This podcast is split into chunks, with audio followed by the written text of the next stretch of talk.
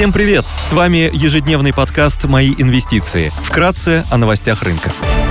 Глобальные рынки. Внешний фон на утро умеренно позитивный. Фьючерсы на S&P 500 прибавляют 15%, Евростокс растет на 0,4%, японский Никей плюс 35%, Шанхай Композит торгуется в плюсе на 0,8%. Индекс технологических компаний Китая Хэнк Сенг прибавляет 2,5%. Баррель Бренд стоит 92,5 доллара, золото торгуется по 1716 долларов долларов за унцию, доходность по десятилетним гособлигациям США на уровне 3,33%. В США опубликуют отчет Министерства сельского хозяйства страны USDA об оценках спроса и предложения в мировом сельском хозяйстве. Корпоративные новости. Мосбиржа начнет торги узбекским суммам, а также возобновит вечернюю сессию по акциям и утреннюю по фьючерсам и валюте. Также Мосбиржа откроет доступ к торгам для дружественных нерезидентов. Среди крупных иностранных эмитентов отчитывается Oracle.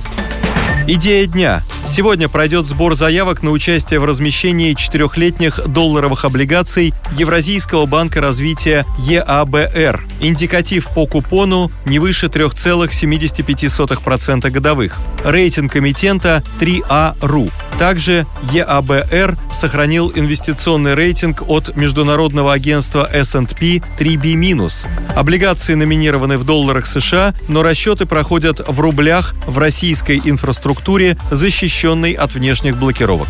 Покупка облигаций при размещении, выплаты купонов и погашение выпуска будут происходить в безналичной форме в рублях по курсу Центробанка России на дату операции.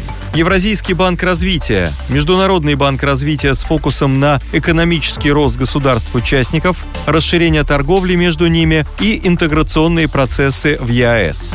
Участники банка – Армения, Беларусь, Казахстан, Таджикистан, Киргизия и Россия. У России и Казахстана наибольшие доли в уставном капитале 66% и 33% соответственно на конец 2021 года. Штаб-квартира находится в Алматы, в Казахстане. По данным ЕАБР, активы банка в 2021 году составили 5,8 миллиарда долларов. 40% Россия, 26% Казахстан. Инвестиционный портфель ЕАБР 4,5 миллиарда долларов. 39% Россия, 36% Казахстан, 23% Беларусь. В портфеле 45% кредиты госкомпаниям, 27% кредитов обеспечены госгарантиями.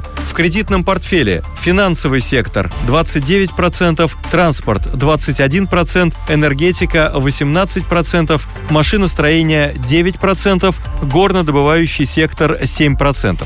Казначейский портфель ЕАБР около 48% от активов представлен высоколиквидными гособлигациями.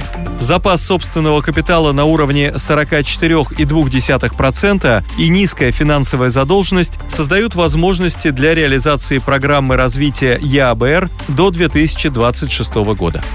Спасибо, что слушали нас. До встречи в то же время завтра. Напоминаем, что все вышесказанное не является индивидуальной инвестиционной рекомендацией.